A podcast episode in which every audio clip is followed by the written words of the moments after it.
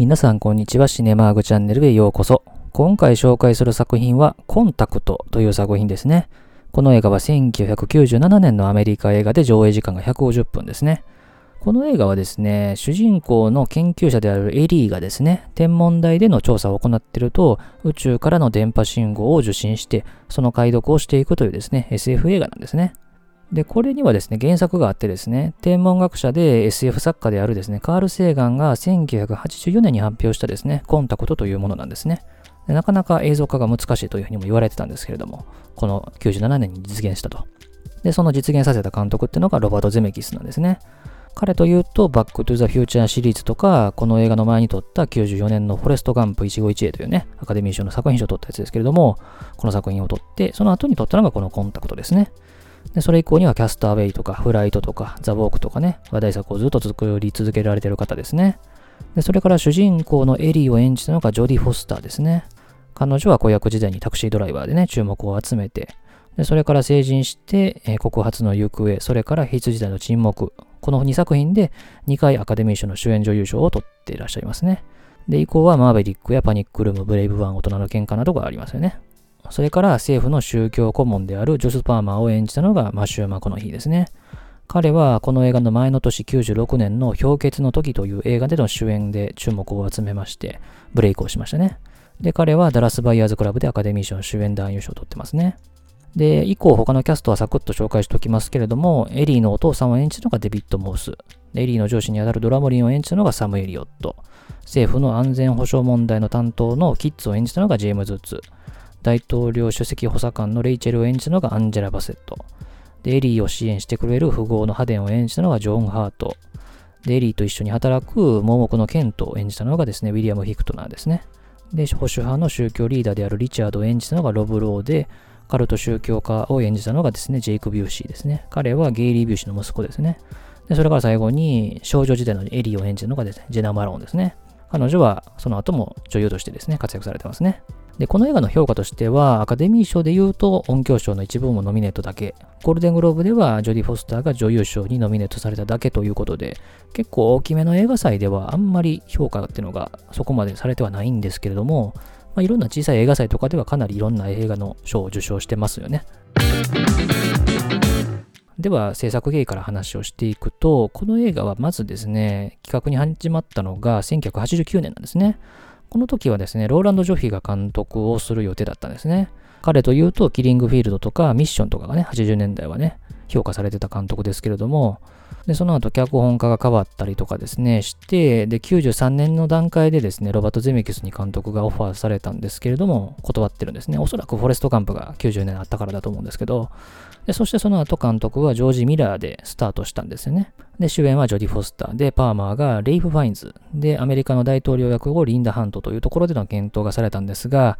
ジョージ・ミラーによるですね、脚本の書き直し要求が何度もあって、なかなか撮影までたどり着けないというところにですね、しびれを切らしたスタジオが、ジョージ・ミラーを切って、以前オファーしたロバート・ゼメキスに再度オファーをしたんですね。でその時に最終編集権も彼に与えるという条件でオファーをして彼が監督をすることになったというところでようやく制作に入ったみたいですね。で、この映画の原作者のカール・セーガンはですね、実はこの映画のプロデューサーも務めてるんですけれども、なんと制作途中にですね、彼は白血病によって62歳でこの世を去ってるんですね。で当初はですね、亀メ出演のですね、シーンも予定されてたんですけれども、そのシーンの撮影前に亡くなられてしまったというところですね。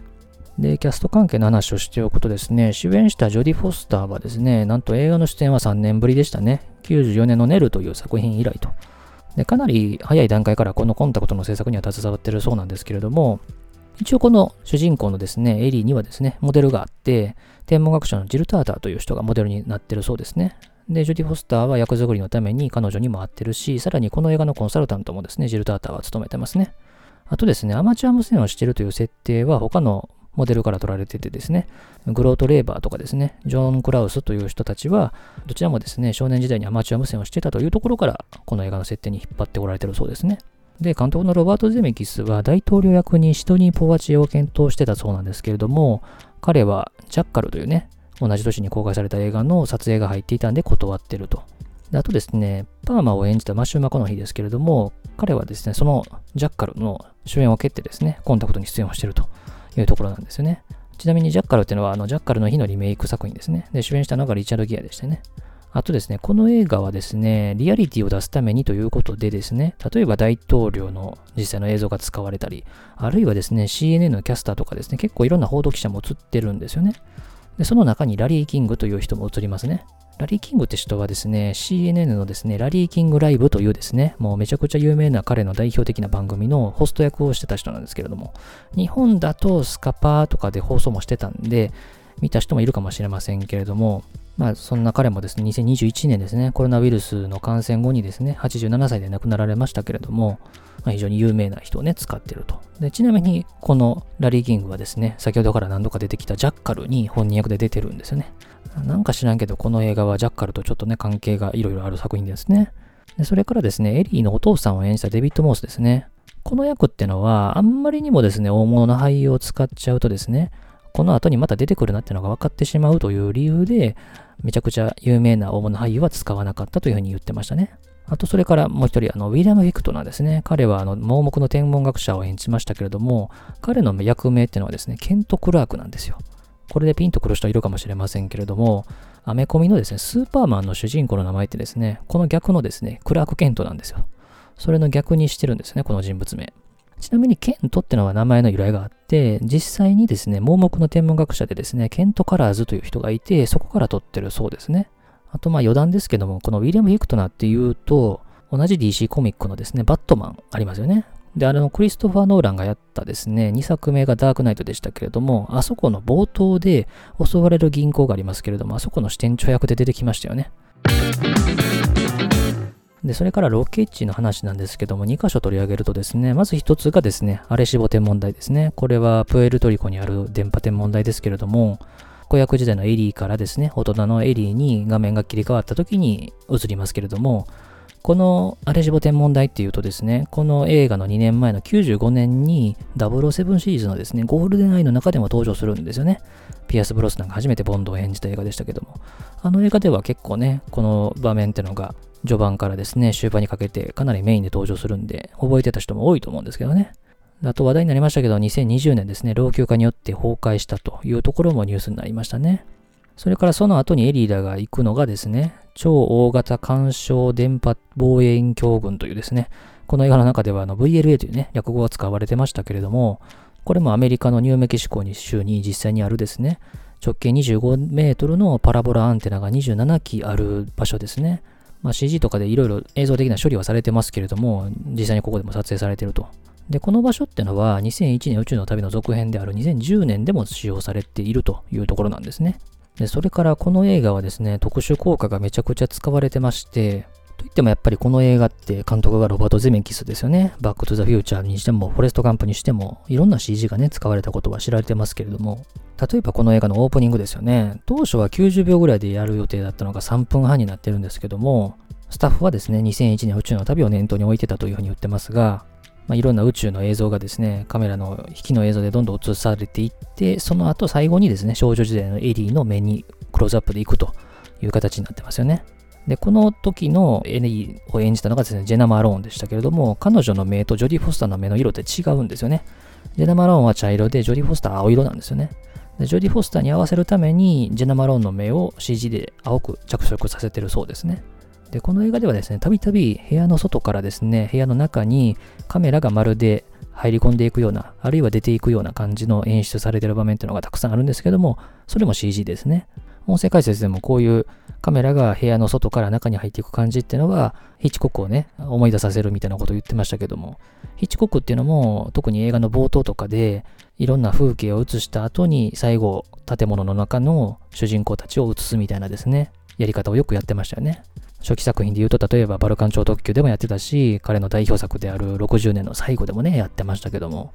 まあ、60年のね、最後とかは、あの、カットは割ってたんですよね。当然ですけども、技術の関係で、そんなことができなかったんですけども。ただですね、このコンタクトの翌年ですね、98年に、このサイコっていうのはリメイクが作られたんですね。ガスバンさんと監督が作ったやつですけども、あのやつだと、このオープニングの場面っていうのはですね、建物がカメラごと入っていくような感じにですね、なってますけれども、おそらくこのコンタクトでやってる技術と同じような形のものを使ってると思うんですけどね。あと、それに似たような話で言うと、あの、エリーが電波を受信して音に気づいてですね、車で研究所まで戻るってシーンがありますよね。で、その時に車から降りて研究所の中に入る時にですね、何度も扉を開けていきますけども、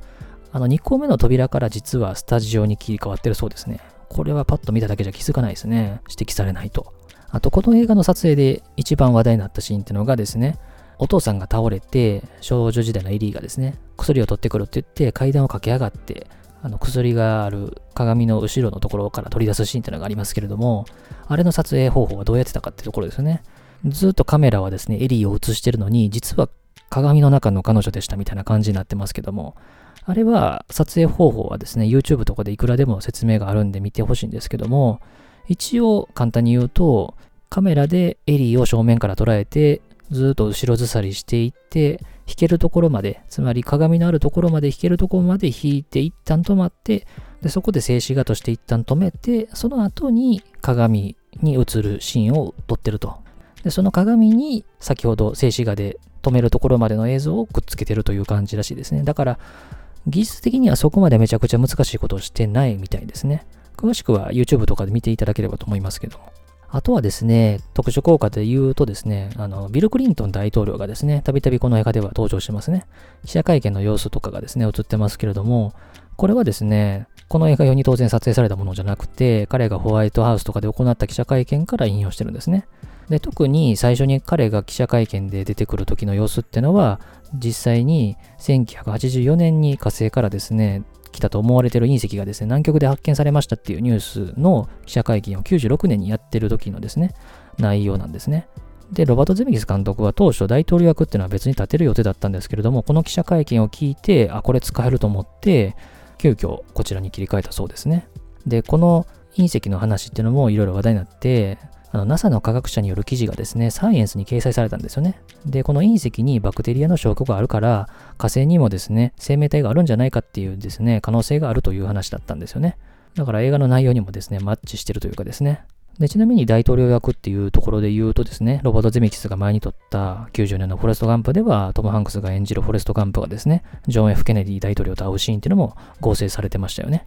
それからエリーがお父さんと会うですね、ペンサコーラのシーンですよね。あそこはあえて幻想的なシーンにしてるそうですね。当然ですけども、全部グリーンバックで撮ってるそうですけども、例えば影の動きとかは連動してないし、太陽もないし、でもなんか結構ね、リアリティがあるというか印象的なシーンになりましたね。あとですね、富豪のハデンを演じたジョン・ハートがですね、宇宙にいる時に無重力を示すために逆さまになってるってシーンがありますけれども、あれを見て思い出すのは、ロバート・ゼミキスが前に監督した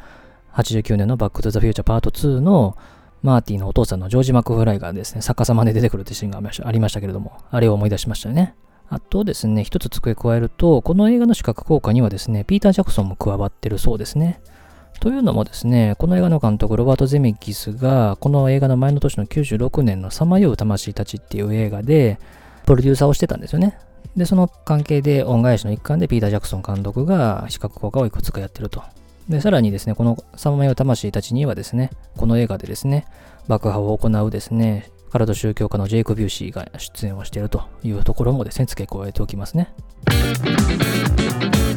あと、この映画はですね、いくつかの議論を読んだ場面があってですね、例えばですね、あの、NASA の科学者がエリーに錠剤を渡すシーンがありますよね。無痛にできるんだという話でしたよね。で、これがかなり議論を読んだわけですよね。自殺できる薬だという話ですよね。で、この映画にはですね、NASA のアドバイザーですよね。ジェラルド・ディ・グリフィンっていう人がですね、務めてるんですけれども、NASA が万が一の時にですね、まあ、自殺できるような薬を渡すことは決してないというふうに言ってるんですね。で、もし自殺するんだったら、供給されてる酸素をオフにすればいいんだというふうな話をしてましたよね。ただですね、この原作者のカール・セーガンは、それを信じてなくて、で、さらにこの映画でも演出的にですね、まあそういうシーンを入れたかったからということで、あえて使ったそうですね。でちなみにこのジェラルド・ディ・グリフィンっていう人は95年のアポロ13でも技術顧問として担当されてるそうですし、このコンタクトの中でもですね、一瞬ですけども映ってますね。あとですね、受信した電波を解析していくとですね、1936年のベルリンオリンピックの開会式でヒトラーがですね、挨拶をしているところっていうのが映りますよね。これはですね、当時開発中だったテレビの中継が試験的に初めて行われた時だったんですよ。で、それを使ってると。ちなみにこのオリンピックはですね、あの、アメリカとかいろんな国がボイコットをしたことでも知られるオリンピックでしたね。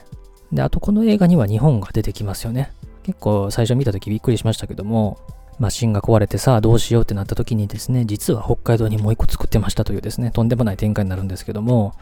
まあ、ここではですね、地図がアップされていって、北海道の知床半島にあるというところがわかるんですけれども、実際にあのマシンがある地図上の場所っていうのは、この映画のためにわざと作られたですね、架空の場所になってますね。よく見ると実際には存在しない場所というふうになってますね。あとは例のごとくですね、あの、お辞儀をする日本人みたいなのも出てくるし、あとはね、日本が人は出さないけどお金は出すみたいな描写ですよね。まあこれもなんか日本をちょっとね、皮肉ったようなですね、描写になってましたけども。あと、この映画はね、人類が初めてエイリアンとですね、コンタクトするっていうところを描いた作品ではあるんですけれども、まあ、例えばですけど、エイリアンって映画ありますよね、1979年の。で、その映画に出演していたですね、ジョン・ハードとかですね、トム・スケリットはですね、この映画出てますよね。この辺のキャスティングはこの辺もあったかなと思いますし、あとはですね、エイリアンが人間の姿に変えるっていうところで言うと、古典の名作ですけれども、地球の静止する日っていうね、映画をちょっと思い出したりもするし、あとはやっぱりね、2001年宇宙の旅なんかも間違いなく連想はされるし、あとはですね、音でメッセージが発せられるってところで言うと、スピルバーグが監督した未知との遭遇なんかも思い出すわけですよね。だから結構いろんな SF 映画の古典とかからかなり引用というかですね、まあ、いろんなこうオマージュというか感じる場面が多い映画だなというところは感じましたね。で、この映画の感想というかね、そういう部分の話に行きたいんですけども、この映画の主人公というのは科学者なんですよね。で、当時に映画の中でも言ってますけども、実証主義者なんですよね。だから実際に存在しているものしか信じないわけですよ。だから実際に目に見えないですね、神様の存在を信じていないわけですよね。それが原因で、最初ね、選定委員会から落とされるわけですけれども、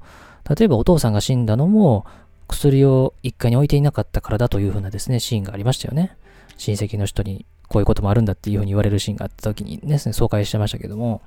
で、データがないんだって話をしてましたけれども、そうするとですね、全世界の95%が何かしらの神様を信じているというデータがあるっていうですね、反論データを突きつけられますよね。で、結果的に彼女は、そのポットの中に入っていけるわけですけれども、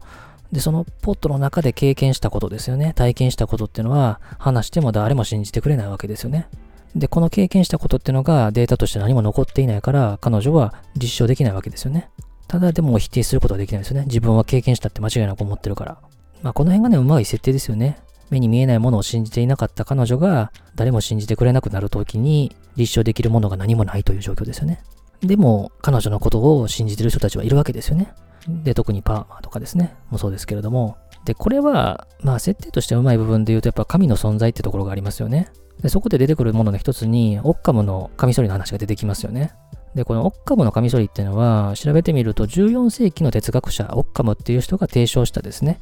ある事柄を説明するために必要以上に多くの過程をするべきではないというものなんですよね。で、この話題でよくついてくるものとして神様の存在の話が出てくるんですよね。家庭の中に神様がいるかどうかっていうのは入れなきゃいけないのかどうかって話なんですけども、必要以上に多くのことを仮定するべきではないという話で、神様の存在っていうのが当たり前であればですね、それは前提なんだから省いていいじゃないかと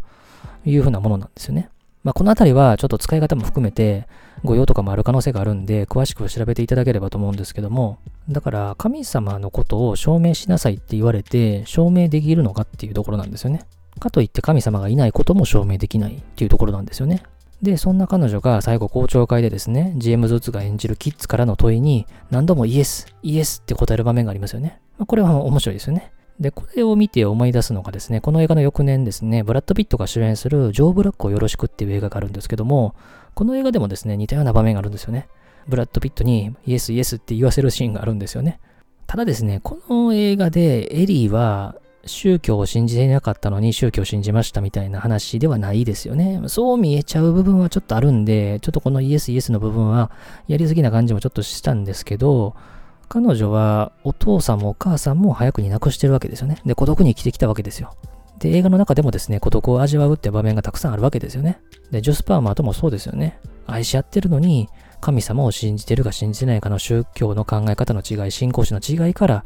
隔たりを感じるわけですよね。ただ、パーマーは最後に言いますよね。科学も宗教も向かうところは同じであるというですね、共存できるんだっていう彼の最後のメッセージがすごくわかりやすいですね。彼女は宇宙で初めて自分がどんだけ小さな存在で団結が必要なのかっていうのを感じたって話をしてましたよね。このあたりのメッセージもすごくわかりやすくていい映画ですよね。であとはですね、宇宙からのメッセージを受信したらどんなリアクションになるのかってところもすごく多面的に描かれてますよね。科学者もそうですし、政府とかマスコミとか一般市民とかいろんな反応があるわけですよね。で、実際に宇宙からのメッセージを受信したらですね、ちゃんとしたマニュアルが一応あるそうですね。これは音声解説言ってましたけども。で、この映画ではですね、信仰心があるっていうことで、マシンへの登場が認められたドラムリンが、より狂信的なですね、カルト組織の宗教を信じてる男によって爆破されて殺されてしまうっていうところも、構造としては面白いですね。あとはですね、この映画ではですね、何度となくですね、テレビモニターを通じて何かが映し出されるんですよね。これもやっぱ面白くて、やっぱテレビモニターで映されるものってのは形あるものなんですよね。それを描くことによって、事実として映画の中にそれを落とし込んでるわけですよね。だからすごくそれはいい使い方ですよね。例えばテレビモニターと登場人物を横に並べたり、あるいはテレビモニターを通して何かの経過を説明したりとですね、こう使い方も非常に効果的だったんで、この辺の使い方すごくうまいなと思いましたよね。あとはキャスト関係では皆が素晴らしい演技だったと思うんですけども、やっぱりジョディ・フォスターの芸達者ぶりっていうのは本当に素晴らしいなと。正直当時の彼女以外だとこの役っていうのはちょっと考えにくいぐらいもうハマり役でしたよね。で、この映画は150分というですね、非常に長尺の映画ですよね。まあエンドクレジットが10分近くあるんで、実質140分ぐらいですけれども、まあそれだけ長い映画でもこれだけ見せきるってのはやっぱ素晴らしいなと。やっぱ作り上げる力ってのがやっぱりすごいなというふうには感じましたね。で、この映画はやっぱりいろんな映画に影響を与えてまして、皆さんが思い浮かぶ映画で言うと、例えば2016年のメッセージって映画ですね。この映画は現代がアライバルっていう到着っていうね、意味のものでしたけれども、この映画はね、ドニー・ビルヌーブ監督でエイミー・アダムスらが出演をした SF 映画でしたね。地球にやってきたいくつもの宇宙船の中にアメリカに来たものもあって、その宇宙船の中にいる宇宙人とコミュニケーションを取るためにエイミー・アダムスが演じる主人公の言語学者が雇われるという話でしたよね。で、この映画でも北海道出てくるんですよね。日本の地図のところでですね、北海道のところに宇宙船が来てるってところがわかるんで、これはおそらくコンタクトからの引用だと思いますし、あとはですね、この映画の中では反対勢力による爆破とかですね、あとは共通言語による団結の話ですよね。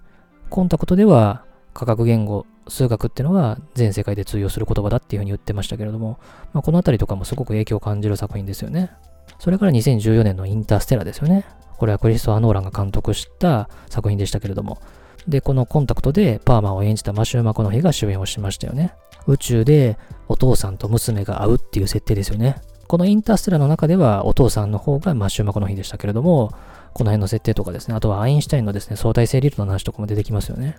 この辺も含めてインターステラへの影響とかも感じられますよね。あと日本映画で言うとやっぱシン・ゴジラとかね、その辺も影響のあるシーンっていうのが多数あるなというのは感じたので、メジャー映画賞での評価ってのがそこまで芳しくないってところが意外な映画ではありながらですね、いろんな映画に影響を与えた作品だろうなと思いますね。あと、この映画のソフト関係の話で最後締めたいと思うんですけども、この映画は DVD もブルーレイも出てるんですけども、ブルーレイだとですね、音声解説がですね、なんと3種類入ってますね。一つがジョディ・フォスター単独のもの。それから二つ目がですね、監督と制作者によるもの。そして三つ目が特殊効果をした人によるものということでですね、三種の視点からですね、この映画を楽しむことできますね。なので私は一回本編見て、その後音声解説3種類も見たんで、合計4回1週間ぐらいで見たんですけど、まあ、各視点からの音声解説すごく面白いですね。ジョディ・フォスターはやっぱりどういう演じ方をしたのかってところの話も細かくしてたし、監督とかは、やっぱり当時のロケの話とかも含めて、あとはプロデューサーが話し相手になってるんで、監督の意図したいこととかを過去の作品からですね、引用したりとかしてたので、これは聞き応えもありましたし、あとはこの映画は先ほどから申し上げてるように特殊効果めちゃくちゃ使われてるんで、それの担当者からの話が聞けるっていうのは面白いし、で、その担当者が女優さんの話とかをしてるってところもなんか新鮮だったんで、また面白かったですね。あとメイキングとかもついてるんですけども、そんなに長くないんで、まあどっちかというと音声解説メインで楽しめるソフトかなというふうな印象を受けましたね。ということで今回は作品紹介で1997年のロバート・ゼペキス監督、ジョディ・フォスター主演の SF 映画を取り上げました。この映画何度か見てますけども、やっぱり90年代の SF 映画では代表作だなと間違いなくで、いろんな作品からの影響、そしていろんな作品への影響があるという意味では、間違いなく外せない一本。それはロバート・ゼメキスのフィルモグラフィーから見てもそうだし、ジョリポ・スターのフィルモグラフィーから見てもそうだなというところを改めて感じた作品ですね。というわけで当チャンネルではこのように様々な作品の紹介もしておりますので、またいろいろ聞いた上で見ていただければと思います。最後までお付き合いありがとうございました。